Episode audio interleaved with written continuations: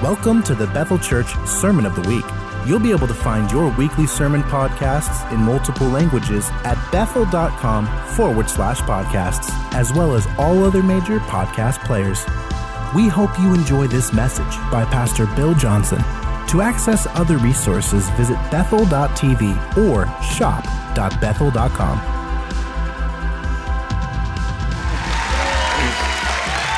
Thank you. Thanks. Thanks. Well, wow. By the way, Ben Fitz and I think three or four of his team, they're going into Ukraine to preach the gospel. So uh, that run towards the fight. It's like them war horses. Yeah, if you've ever read about war horses, they're, they're literally trained for war. And when they hear battle, they run towards it. And, uh, and they could, there's actually stories of them standing next to a burning building. And even though they're getting burned by the fires, if they've been told to hold still, they hold still. And uh, so, all right. Bad conclusion to a good point. Oh well, oh well. Uh, thanks so much for uh, all your prayers for Beni. Um, she has had some couple, several good nights of sleep, which is great progress. Real, real thankful.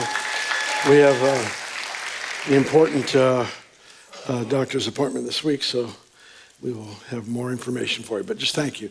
I understand there's like 10,000, over 10,000 people just signed up for the weekly slots, and they couldn't all fit. So, so there are more praying. But that's a whole bunch. That's like, geez, that's that's impressive.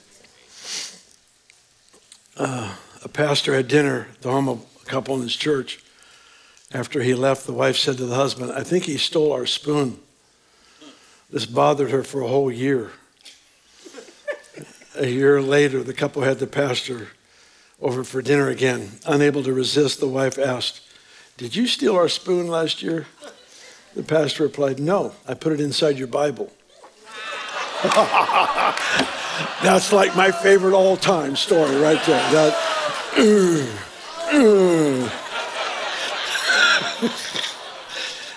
That's an anointed joke. That's a, that carries the anointing right there. My grandpa told me he got to see the Titanic, and that from the beginning he told them not to get on board because he knew it was going to sink. But no one listened. He repeatedly told them until the minute he got kicked out of the movie theater. that's, that's, that's just dumb. I'm, I'm, I'm going to follow Dumb with Dumber, Dumb and Dumber. One more. My wife tells me I have two major faults I don't listen, and something else. uh,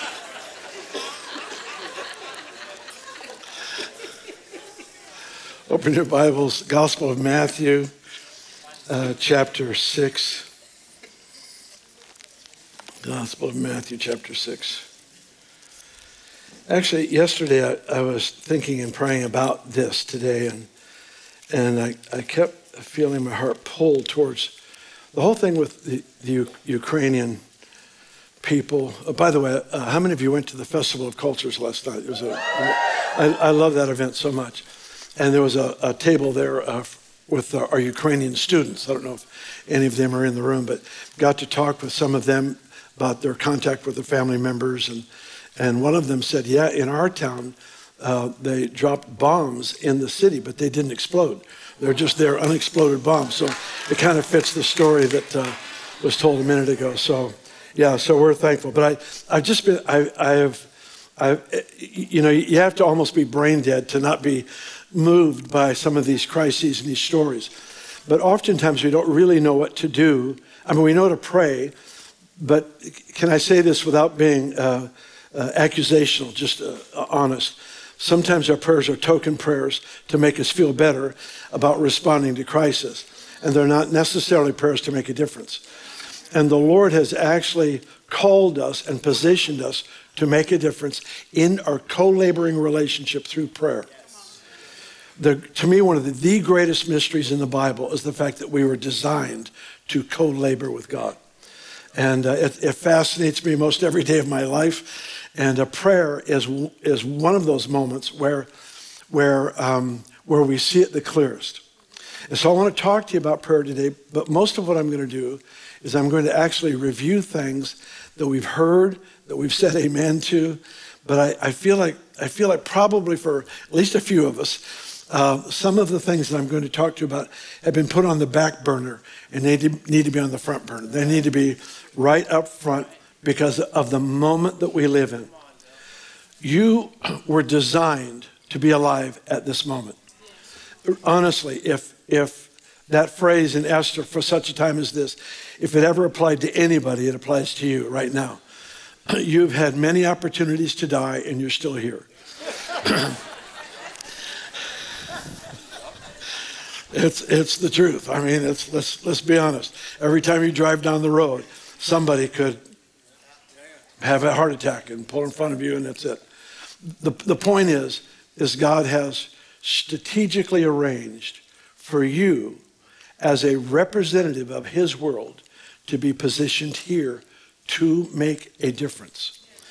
When he gave us the assignment to pray, he never told us to pray to keep us busy. He did not create prayer as a Christian activity to occupy our time or to occupy our thoughts or to engage us emotionally, uh, knowing that we'll never see the fulfillment of what we're praying. It's just to keep us hopeful until we die or Jesus returns.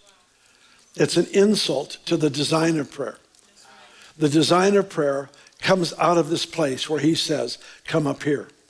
It's an engagement with the heart of the Father Here's what the scripture says. Number one, I have been blessed, Ephesians 1 3. I have, past tense, been blessed with every spiritual blessing in Christ in heavenly places. It is all in my account. Warning, it's not, it's not all in my possession. And the Christian life is learning to make withdrawals. Many people boast that they have everything, but they can't display anything.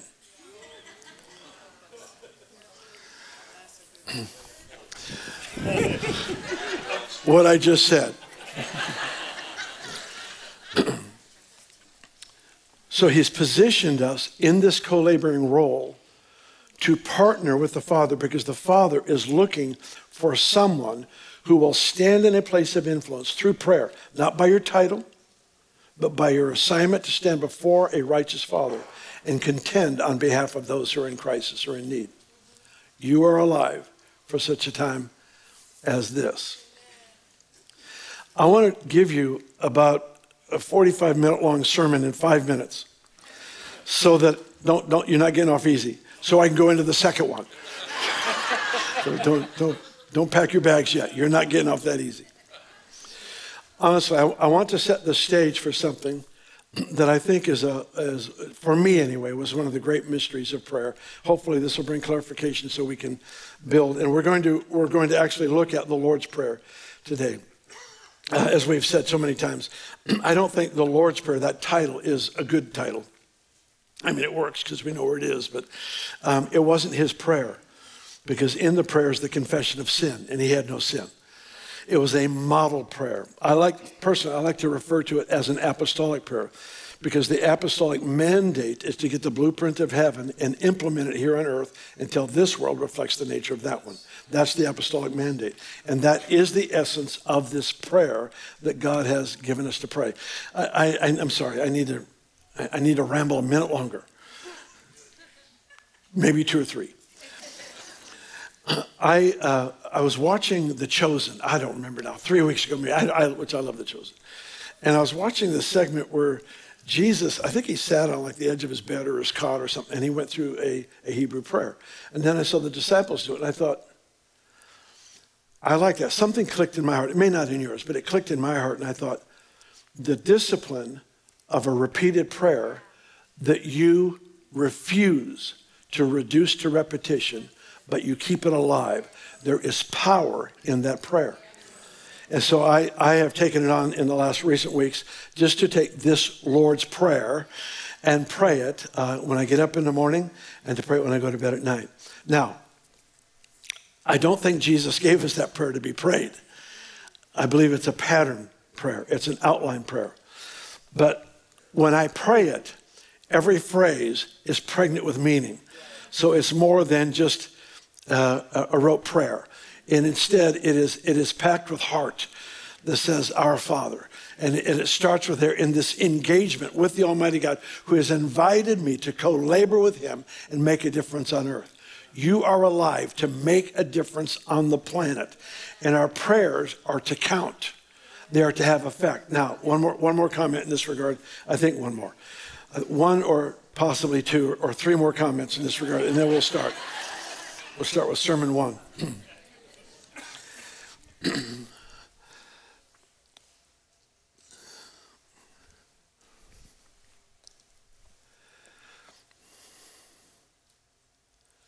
when he invites us into this place to pray, it's not as though I've been assigned to persuade him. I've been assigned to engage with him. Uh, we'll talk about that a little bit more later. For such a time as this, he doesn't give us the exercise of prayer to keep us busy. He gives us the assignment to pray because of his intention to fulfill the prayers that we pray. There's two basic kinds of prayers that I want to take a quick look at. And, uh, and so we'll, we'll, we'll, do that and then we'll, we'll see if we can make sense of this. Go to um, Matthew chapter 6 and let's start with verse 7. This is the five minute sermon. It starts right now. Oh boy, I, I better hurry. All right. When you pray, do not use vain repetition as the heathen do, for they think they will be heard for their many words. Therefore, do not be like them, for your Father knows the things you have need of before you ask. I love that. He says, he says, when you pray, don't repeat your prayer over and over and over and over and over again. The heathen pray that way because they think that by praying a prayer over and over again, they can earn the answer. They engage with God who gives them points for repeated prayers. Don't do that. That's what the heathen do. And then the reasoning behind that, he says, For your Father knows what you have need of. To come before my Father, first of all, it doesn't remove from me the responsibility to pray for my daily needs. Here it says, Give us this day our daily bread. So the very next verses, he gives the assignment to pray for our daily needs. So it's not, he knows what you need, so don't pray. He doesn't say that. He says, He knows what you need. So come before Him as a father who does not be, need to be persuaded to take care of His children. Be a part of the ever evolving economy of heaven where in your partnership you make agreement to see the release of His supply and His abundance but it comes from the heart of a father who's looking for the, the needs of his children. He's not the uh, manager of an orphanage, the caretaker of an orphanage, making sure that you have three meals and a cot to sleep on, a coat to wear in the winter. He's not, he's not someone who just basically takes care of your needs, but your wants is something else. That's not the way he is. He is a father who cares for your needs. So bring it before him, and because you know he's a loving father, because you know what he's like, you know you don't need to pray that prayer a hundred times because he heard you the first time. Give us this day our daily bread. If you belabor the prayer, it doesn't mean he won't provide. It just comes out of a misunderstanding of who he is as your father.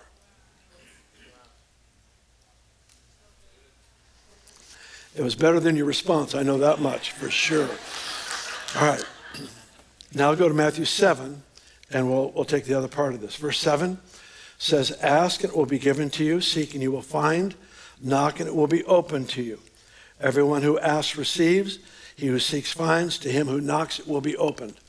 The original language here says, Ask and continue asking.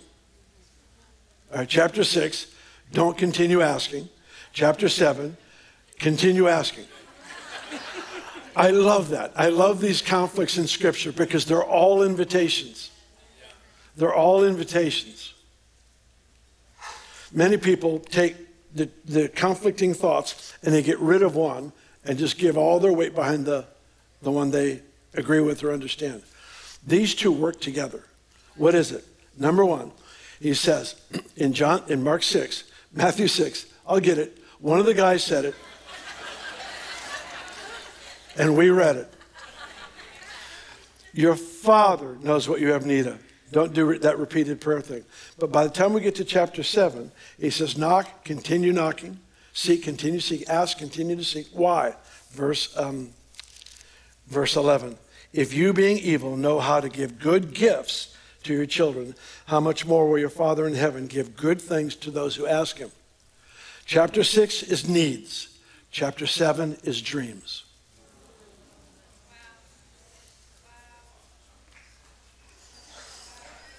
Chapter 6 is your basic needs. Chapter 7 is the good gifts that a father awards his children with.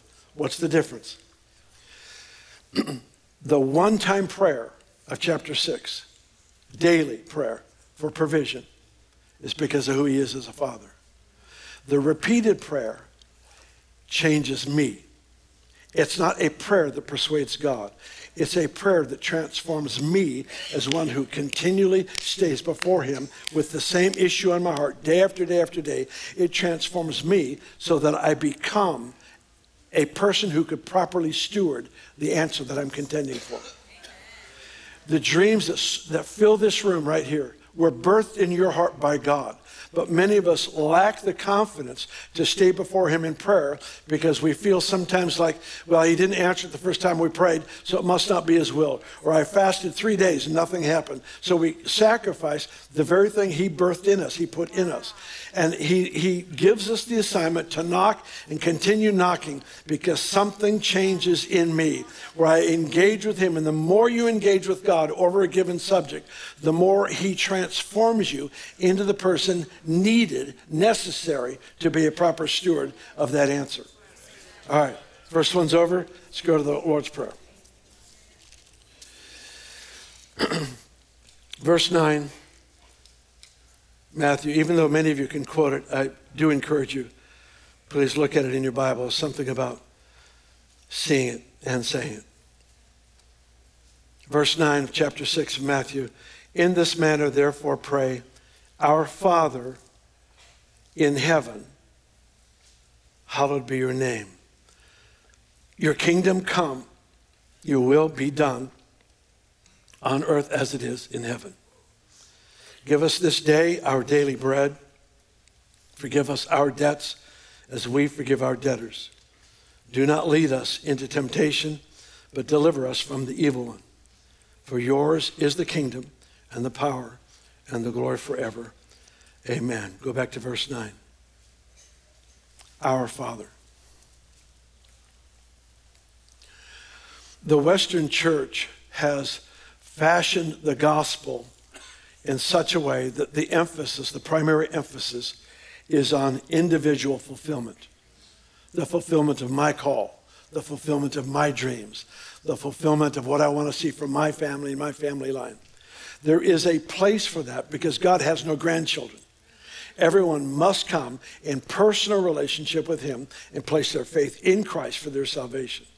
So there is the individual.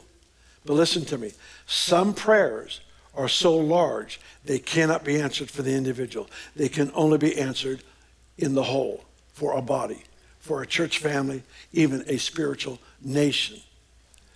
Our Father, not my Father our Father, who art in heaven. The scripture says that I am seated with him in heavenly places. This kind of a prayer is not me in the middle of a problem shouting out to God, who I hope hears me, so that he can come and rescue me. Instead, it is me, one who has been raised up in the resurrected Christ, to be with him and to engage with him to see his purposes, his plans, his desires fulfilled on the planet. What is his will on earth as it is in heaven? That is the mandate we've been given. Everything is measured by that mandate. So we start with our Father. One of the things that's very hard for us to deal with in the Western world is, is to, uh, in the Western church specifically, is this thought that one person can, can sin and have it affect somebody else's life. Well, that just isn't right, but it's true. It's a reality. It's a reality. It doesn't mean we are, we are, are, are uh, merciless at the hand of other people's choices, but it does mean we are affected. When Cain killed Abel, God showed up and said, Where's your brother?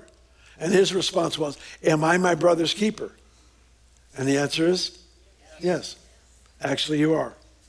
See, what we don't always understand is that we are actually members of one another. This thumb is alive because this hand is alive. The hand dies, the thumb, thumb goes with it. Do you understand? There is something about, there is an aspect of the Christian life, of this walk with Christ, that is completely dependent on one another. It's not the part that is emphasized a lot, but it is true. Achan in, in the scripture, when he, he sinned, and uh, 15, I think uh, maybe it's 35, a whole bunch of Israeli soldiers that had obeyed God the day before died in the next battle because of Achan's sin. Unjust? Not when you're family. There are certain things that happen when you understand that we actually are members of one another. So, this prayer while it is an apostolic prayer, the blueprint of heaven implemented here on earth, it is a prayer for a family. Our Father, who art in heaven, hallowed, revered, honored, feared is your name. Praying prayers, understanding the fear of God, doesn't weaken your prayer. It intensifies. It takes a broad prayer and turns it into a laser beam in its effectiveness. Because the fear of God is the qualifier of everything effective in the Christian life. Hallowed be your name. Many people take the Lord's name in vain, and, and uh, I, I, remember working at a, a police station once. I was cleaning, a cleaning city hall and police department. I was a, I was a, a uh, custodial engineer.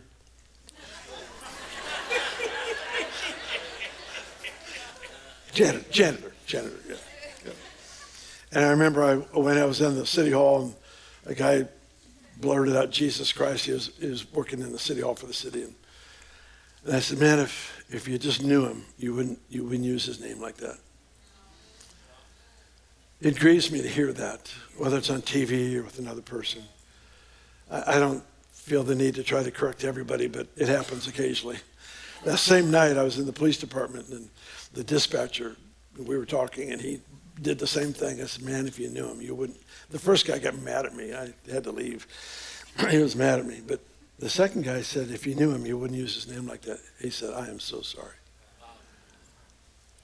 That's disrespecting the name. But the more common way, the name is respected when his name is used in vain is by believers who say, God told me when he didn't.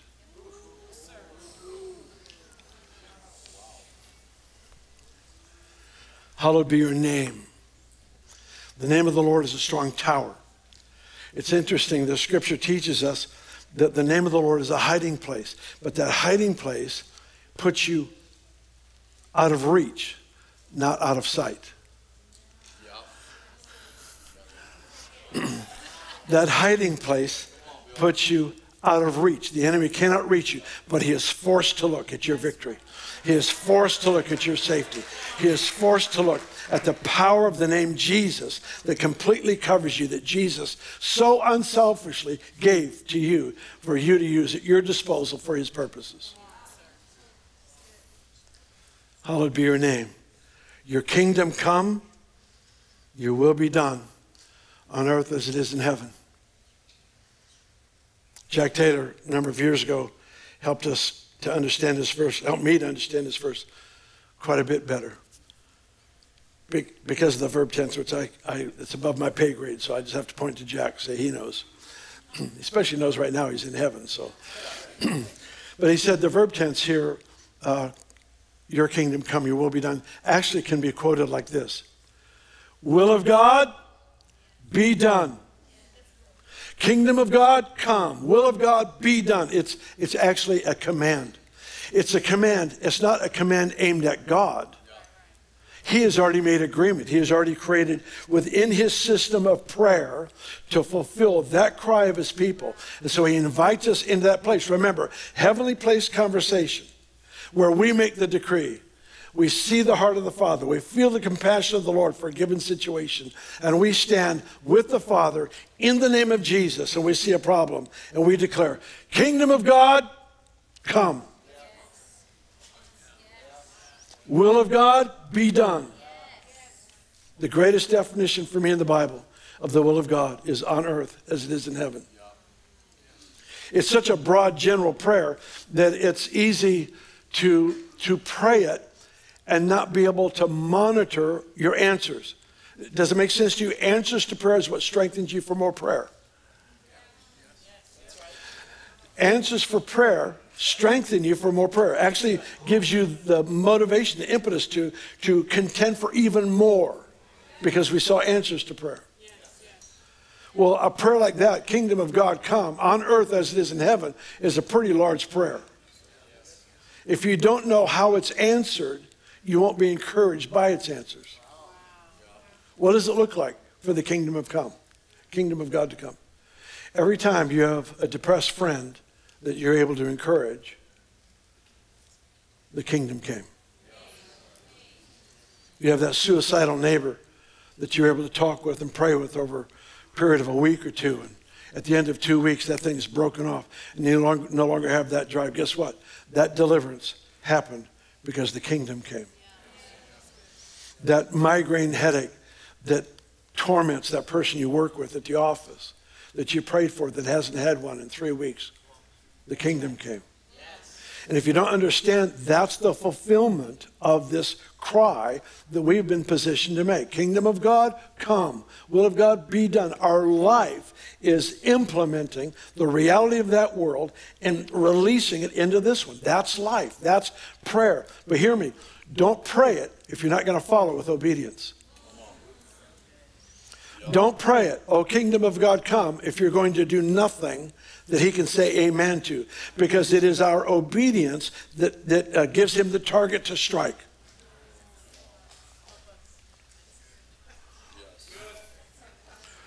I thought so. I, I, I thought it, I thought it was a pretty good point myself. I'm working hard anyway, I know that much. Give us this day our daily bread. Notice, notice this prayer. Give us this day. This prayer is not a prayer for my provision, it's a prayer for our provision. I, I'm sure you, you've done that, but I, I have my doubts that most of us, our prayers for provision have been about the us. It's been more about the me. Give us this day our daily bread. He leads into this prayer with saying, Your Father knows what you have need of before you ask. But then he says, Ask. The, the, the mere posture of asking shows number one, my obedience, and number two, my understanding of how this system works. I stand, I request, he responds. I found a couple translations, I think three yesterday. I've got one here. Let me read you. I think this is William Barclay. he said, um, Give us today our bread for the coming day. Another translation says, Give us today tomorrow's bread.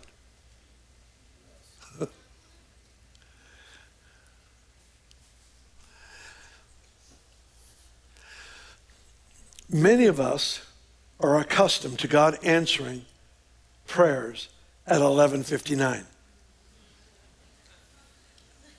But that may not be by his design. It may be because that's when we pray best.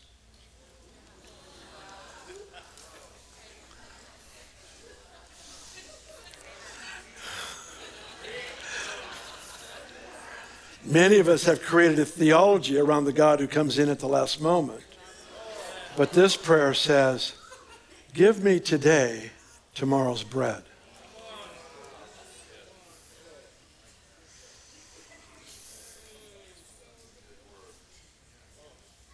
To me, that's a prayer of unusual abundance. And here's the problem with our with the way many of us have done life is that we have felt that our promotions, our blessings, our answers to prayer, our breakthroughs are for us, not realizing that the breakthrough has to benefit the people around me or it was misused.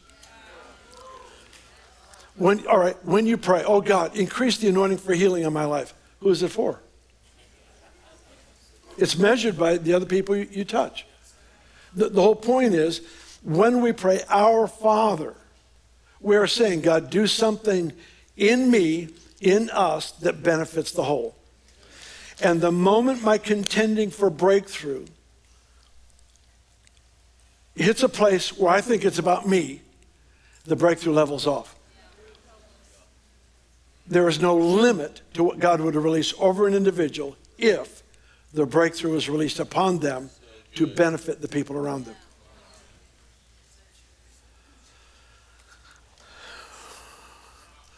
Give us today tomorrow's bread.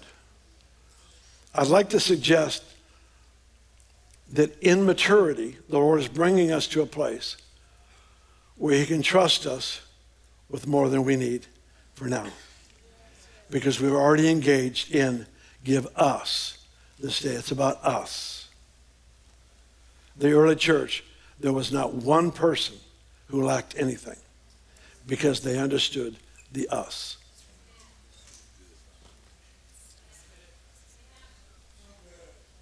Give us this day our daily bread. Give us today tomorrow's bread. And forgive us our debts, our sins, as we forgive those who sin against us. Once again, this uh, translation I, I saw yesterday, I really liked. Forgive us our failures in our duty to you, as we have forgiven those who have failed in their duty to us.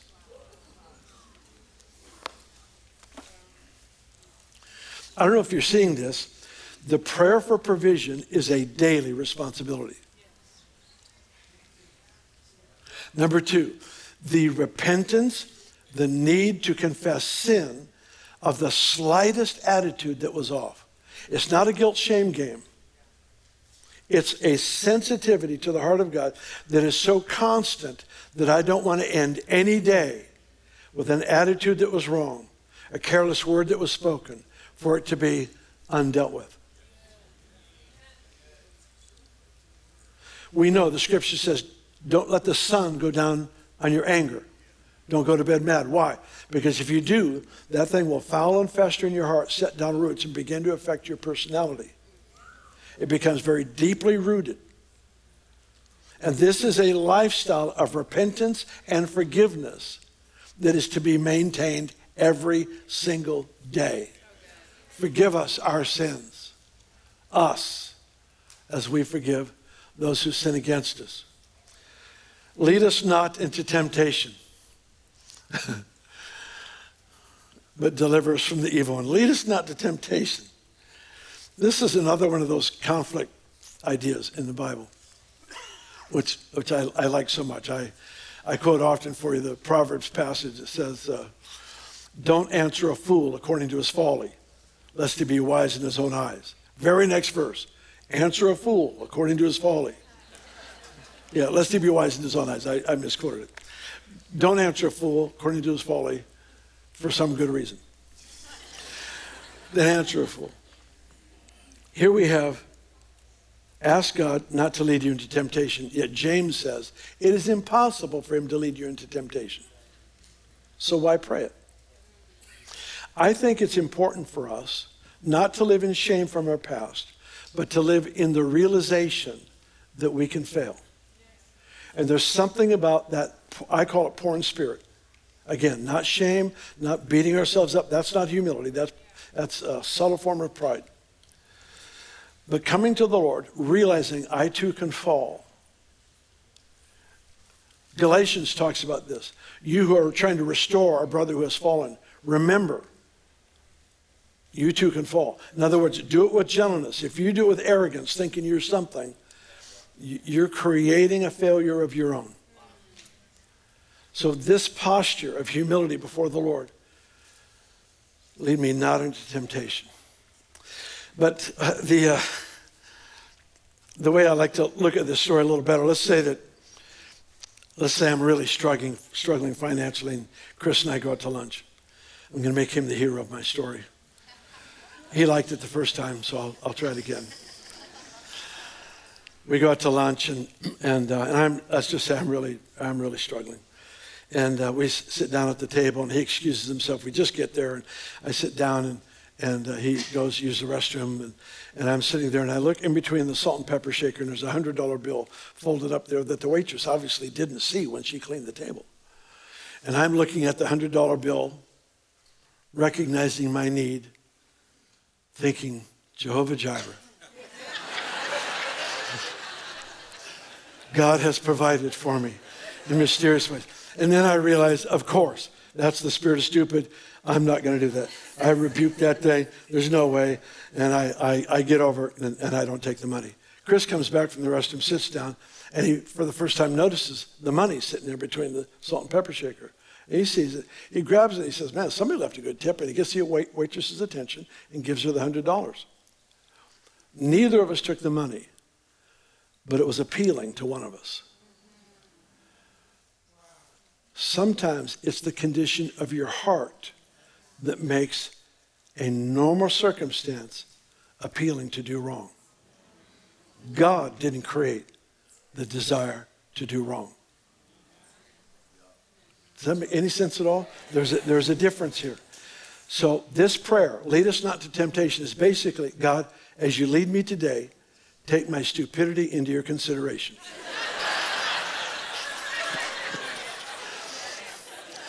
You know things about me I've never seen, I don't know about, and probably a bunch I'm not even willing to admit to.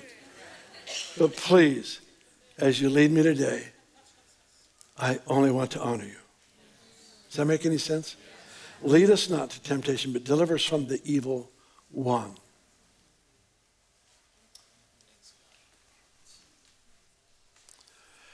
Paul gives a warning in Ephesians 4 don't give place to the devil.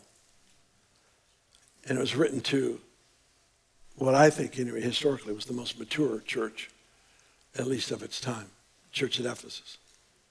Not one correction in there. The only epistle that didn't have a word of correction in it was church to the church at Ephesus. And yet in them he warned them. Don't give place to the devil because it's possible for a believer to give the enemy a legal opportunity to kill, steal, destroy. So this prayer is an important prayer. But please notice again, it's not just a prayer, me praying for me. It's me praying for us. Lead us not into temptation, but deliver us from the evil one. Go ahead and stand, and I want to end with one more point. If you stand, then I have to end.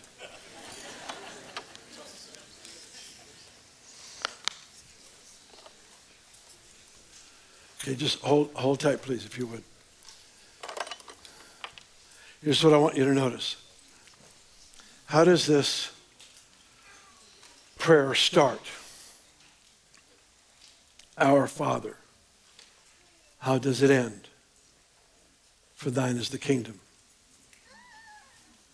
You can go through the whole prayer and miss the main point. Every bit of information and conversation about the kingdom of God is about family. Our Father, for thine is the kingdom. All kingdom issues are family issues.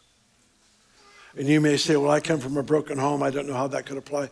Listen, if everybody in the room had the most perfect family on the planet, it still wouldn't apply directly to you. It would apply to us as the family of God. The family on earth is a shadow of what God has made us to be together. For thine is the kingdom, the power, the glory. The whole point is this we are not part of an institution. We're not part of some kind of religious organization. We're a living family, members of one another. And when we talk about seeking first the kingdom, we're actually talking about the privilege of fighting on behalf of another person to taste of the beauty and the wonder of God's will in their life at a level they've never seen before. This is about us. I'm hoping that from today, yes, pray for Ukraine. There are specific ways we can pray because of what we've shared today.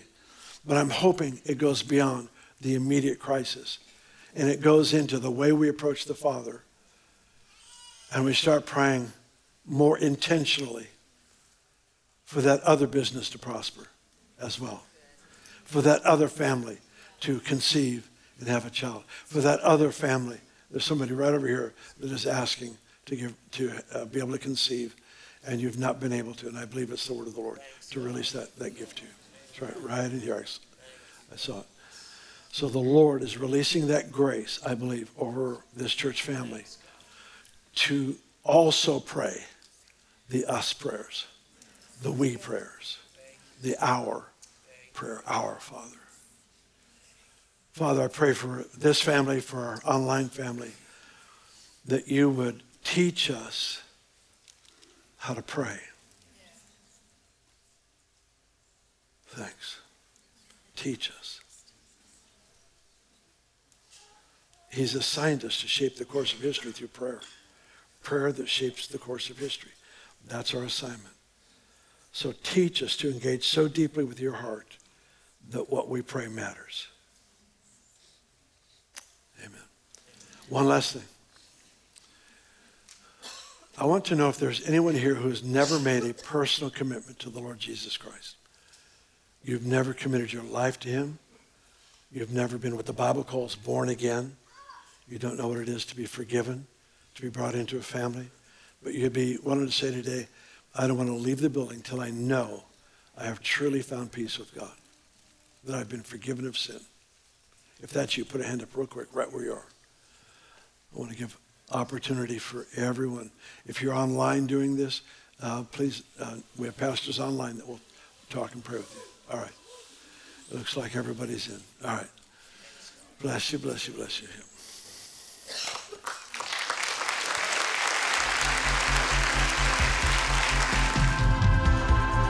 Thanks for listening to the Bethel Church Sermon of the Week.